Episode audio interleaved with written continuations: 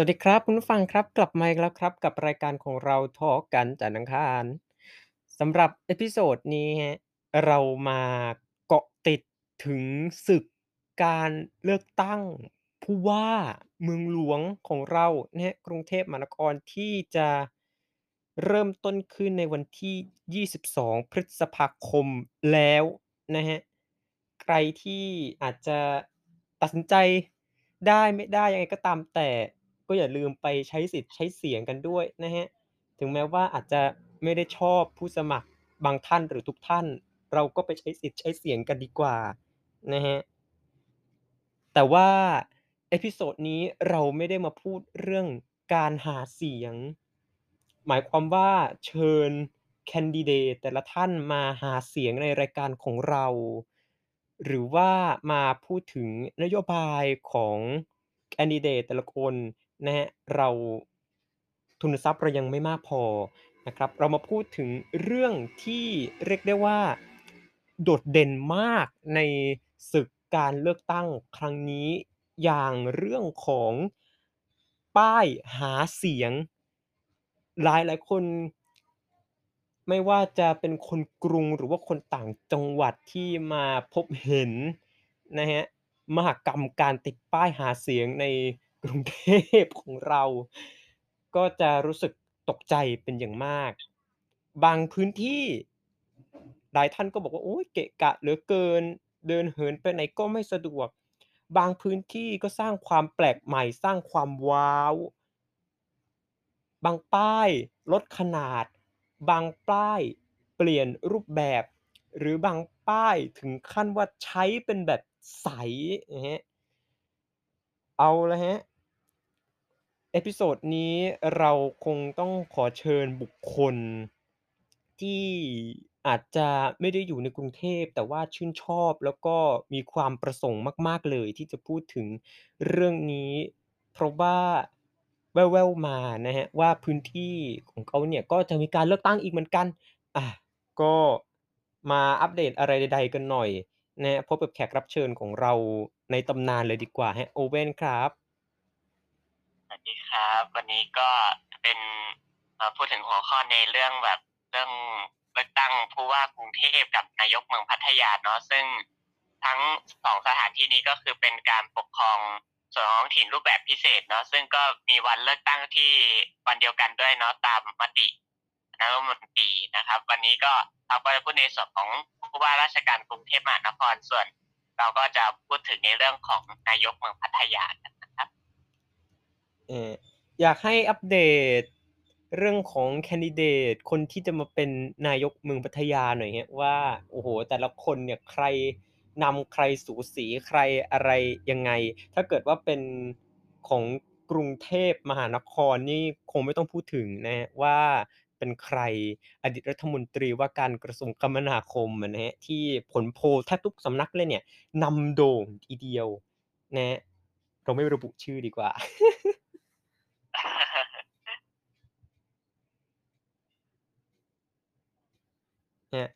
ก็มันก็จะมี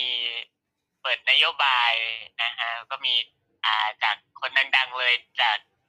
ที่แคนดิเดตนะฮะที่เก้าอี้นายกเมืองพัทยาก็แน่นอนครับว่าอย่างเช่นนายกเมืองพัทยาคนปัจจุบันนะครับก็เลือกส่งที่ปรึกษารัฐมนตรีว่าการกระทรวงวัฒนธรรมแล้วก็อดีตสสของจังหวัดชลบุรีนะครับลงสมัครแล้วก็มีทีมเรารักพัทยานะครับก็พูดถึงนโยบายหาเสียงด้วยสโลแกน Better พัทยาต่อยอดต่อเนื่องเพื่อเมืองพัทยาที่ดีขึ้นนะโดยมุ่งเน้น4หลักการก็คือแก้ปัญหาความเดือดร้อนการจ้างงานสร้างรายได้2ยกระดับคุณภาพชีวิตแก้ไขปัญหาสิ่งแวดล้อม3สานต่อวิสัยทัศน์เมืองพัทยาไม่ว่าจะเป็นการพัฒนาเกาะล้านนะครับที่เป็นสถานที่ท่องเที่ยวที่มีชื่อเสียงของเมืองพัทยาแล้วก็การปรับภูมิทัศน์ชายหาดแล้วในส่วนข้อที่4ก็คือการเตรียมความพร้อมเรื่องบุคลากรด้านเทคโนโลยีและการศึกษาเพื่อตอบโจทย์เมืองศูนย์กลางECC ก็คือเขตระเบียงเศรษฐกิจของภาคตะวันออกแล้วก็ยังมีอีกหลายอย่างเลยครับไม่ว่าอดีตนายอำเภอ ในอดีตนายอำเภอบางละมุงก็ด้วยนะครับเพราะว่า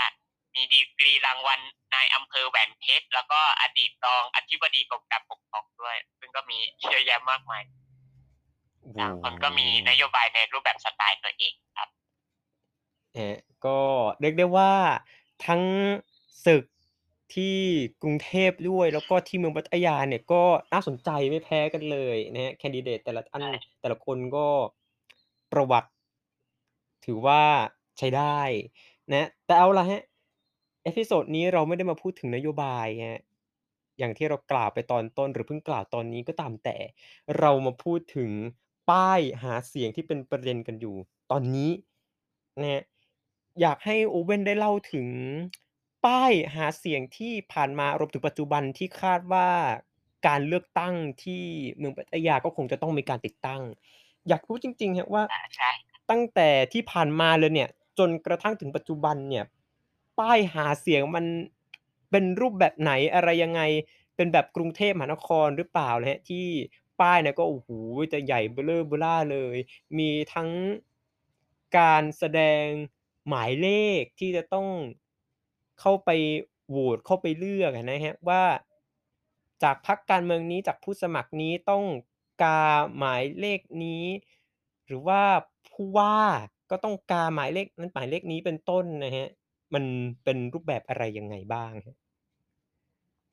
ส่วนมากก็คือจะเป็นการติดตามทางถนนเนาะเพราะว่ามันพื้นที่การจราจรมันก็อย่างเช่นถ้าเหมือนอย่างในเวลาช่วงที่มีรถติดนะเนาะคนเขาก็เบื่อๆไม่มีอะไรทำเขาก็สามารถแบบอ่านอะไรรอบๆตัวได้นะครับมันก็อย่างที่พับบอกเลยว่ามันก็เน้นแบบว่าเน้นแบบชื่อเน้นเบอร์เพื่อที่จะได้จำได้บางทีอาจจะสร้างเป็นมอตโต้สร้างเป็นสโลแกนเป็นคำขวัญเลยให้แบบจำได้ง่ายแล้วก็เป็นรถหาเสียงอันนี้ก็เป็นส่วนหนึ่งที่น่าจะมีเหมือนกัน เป็นรถหาเสียงก็ก็สัญจรก็เสียงก็จะดังนิดนึงเป็นการโปรโมทเป็นในตัวซึ่งด้วยความที่ว่าสมัยก่อนเนาะมันยังไม่ได้มี Facebook มันยังไม่ได้มีเว็บไซต์อะไรแพร่หลายเหมือนอย่างทุกวันนี้ฉะนั้นสิ่งที่เขาจะสามารถไปศึกษาได้ก็คือ1ป้ายหาเสียงกับ2แผ่นพับโปรโมทเวลาแบบว่าไปลงที่อะไรต่างๆแต่เดี๋ยวนี้ครับสื่อเทคโนโลยีมันมีเยอะมากมันไม่ใช่แต่เพียงดูที่ป้ายหาเสียงหรือว่าที่แผ่นพับโปรโมทอย่างเดียวเราสามารถดูได้จากทั้งอาจจะมีเป็นเว็บไซต์เป็นเพจ Facebook อะไรต่างๆมากมายนะครับบางที่เขาก็ให้ไปศึกษาตรงนั้นดีกว่าเพื่อว่าเป็นการลดปัญหา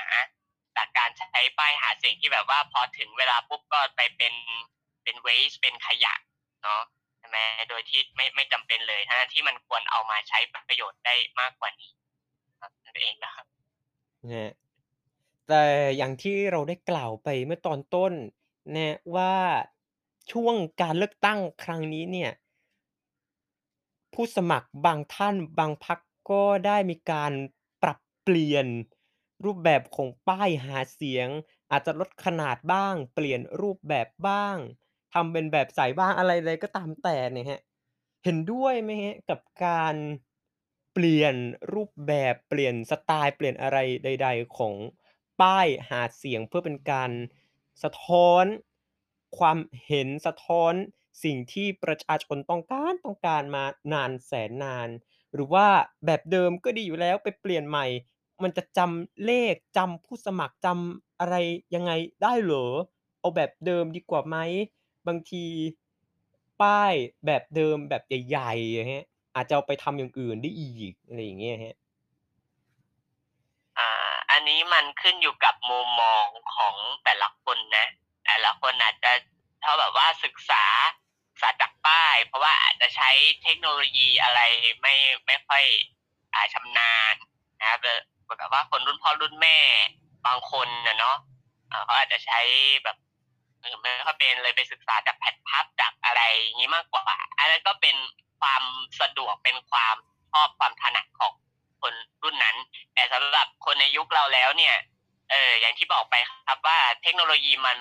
เยอะแยะมากมายแล้วเราต้องเรียนรู้ในการใช้เทคโนโลยีตลอดเวลาฉะนั้นแล้วก็มันบวกด้วยกับเรื่องที่บอกว่าพอป้ายเสร็จปุ๊บมันก็กลายเป็นขยะโดยที่มันไม่ใช่เรื่องจริงๆมันสามารถออกไปใช้ประโยชน์ได้มากกว่านี้มันก็ตอบโจทย์คนรุ่นใหม่ดีครับในการทำป้ายหาเสียงแบบใหม่ไม่ว่าจะเป็นการทำป้ายหาเสียงให้มันมินิมอลลงการไปพูดใน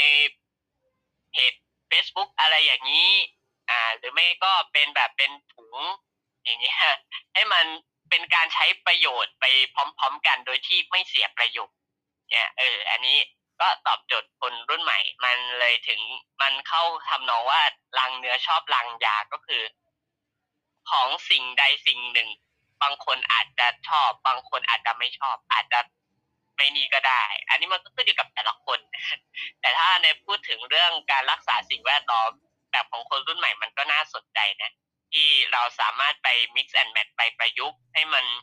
เป็นสิ่งที่เป็นประโยชน์ได้มันไม่ใช่แค่ว่า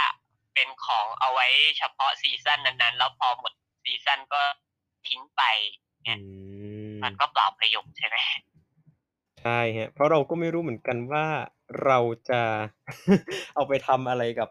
มันได้บางทีนี่ก็เห็นว่าอาจจะไปอยู่ตามชุมชนตามอะไรต่างๆถ้าเกิดว่ามันหมดการเลือกตั้งไปแล้วนะฮะ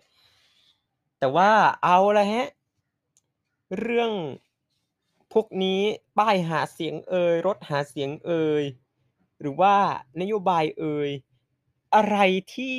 มันจะสำคัญมากกว่ากันละฮะเพราะว่าแน่นอนล่ะผู้สมัครแต่ละคนแต่ละท่านเนี่ยก็อยากประสบความสำเร็จในการเลือกตั้งด้วยกันทั้งนั้นแหละแต่ว่าจะเน้นอะไรตรงไหนดีจะเอาแบบ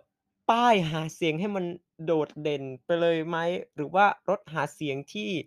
เอาเพลงอะไรต่างๆมา mix and match มาปรับให้มันเข้ากันหรือว่านโยบายเอาให้มันหรูหราไปเลยถึงแม้ว่าในอนาคตมันอาจจะทำไม่ได้นะฮะหรือว่าให้มันเด่นหมดทุกด้านไปเลยอย่าไปเด่นด้านใดด้านหนึ่งมันอะไรที่มันจะเด่นมันจะสำคัญกว่ากันล่ะฮะเนี่ยแหมเราพูดไปเนี่ยเราก็สับสนกันนะเนี่ยโอเคในส่วนนี้ก็จะบอกว่ามันเหมือนกับการที่เราอ่านหนังสือเล่มหนึ่งนะฮะการที่เราอ่านหนังสือเล่มหนึ่งหน้าปกมันก็ต้อง attract แล้วก็คือดึงดูดต้องมีความดึงดูดขึ้นมาซึ่งหน้าปกหนังสือมันก็เหมือนกับการโปรโมทโฆษณาประชาสัมพันธ์อะไรต่างๆนะมันก็ต้องมีความแบบโดดเด่นในระดับหนึ่งก่อนเพราะว่า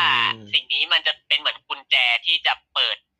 ใจพวกเราในการที่จะรับฟังข้อมูลอะไรต่างๆแล้วพอเราอ่านไปเรื่อยๆเงี้ยเราได้ฟังนโยบายอะไรเรื่อยๆแล้วก็รู้สึกว่าเฮ้ยมีความเป็นไปได้แล้วก็สามารถทำให้คุณภาพชีวิตพวกเราในอนาคตในรุ่นพวกเรารุ่นเจเนอเรชันต่อไปของเรามันดีขึ้นได้เราก็ควรที่จะสนับสนุนในส่วนที่เป็นนโยบายที่สามารถพัฒนาชีวิตให้มันดีขึ้นได้ซึ่งแน่นอนครับว่าทุกเบอร์เนาะก็อยากพัฒนาชีวิตนั่นแหละแต่ว่าจะเป็นรูปแบบที่แตกต่างกันบางผู้สมัครอาจจะเอาสิ่งนี้มาเป็นลำดับแรกก่อนบางที่เอาสิ่งอื่นมาเป็นลำดับแรกก่อนแล้วก็อยากจะให้ลองเปิดใจนะครับลองเปิดใจลองฟังสักนิดหนึ่งลองอ่านกันสักนิดหนึ่งนะครับถือว่าเป็นการฝึกนิสัยของคนไทยไปด้วยในเรื่องการอ่านในเรื่องการรีเสิร์ชหาข้อมูลอะไรต่างๆเองเนาะเพราะว่าเราอยู่ในยุคที่ว่าเราไม่จำเป็นต้องให้ใครมาป้อนข้อมูลเราก็ควรที่จะศึกษาแล้วก็วิเคราะห์พิจารณาด้วยความสติปัญญาของเราเองด้วยเช่นเดียวกันนะครับสำหรับในช่วงท้ายนี้ก็อยากจะบอกในเรื่องไทม์ไลน์ก่อนเนาะว่าในช่วงนี้ในช่วงอีก1เดือนข้างหน้าที่เราจะเลือกตั้งกันนี้เราจะเป็นช่วงของอะไรบ้างกันเนาะครับในช่วงของวันพรุ่งนี้นะครับ26เมษายนก็จะเป็นการประกาศกำหนดหน่วยเลือกตั้งก็คือสถานที่เลือกตั้งนั่นแหละแล้วก็ประกาศบัญชีรายชื่อผู้มีสิทธิ์เลือกตั้งนะครับว่าเราสามารถใช้สิทธิ์ได้ไหมแล้วก็ แล้วก็พอถึงต้นเดือนปุ๊บก็จะนั่นแหละครับจะมีหนังสือมาส่งถึงบ้านนะครับว่าใครในบ้านเราที่มีสิทธิ์ในการเลือกตั้งนะครับทั้งผู้ว่ากรุงเทพแล้วก็นายกเมืองพัทยาก็สำหรับวันที่22พฤษภาคมก็เป็นวันเลือกตั้งเนาะแต่ถ้าใครที่ไม่สามารถที่จะสะดวกในวันนั้นได้ก็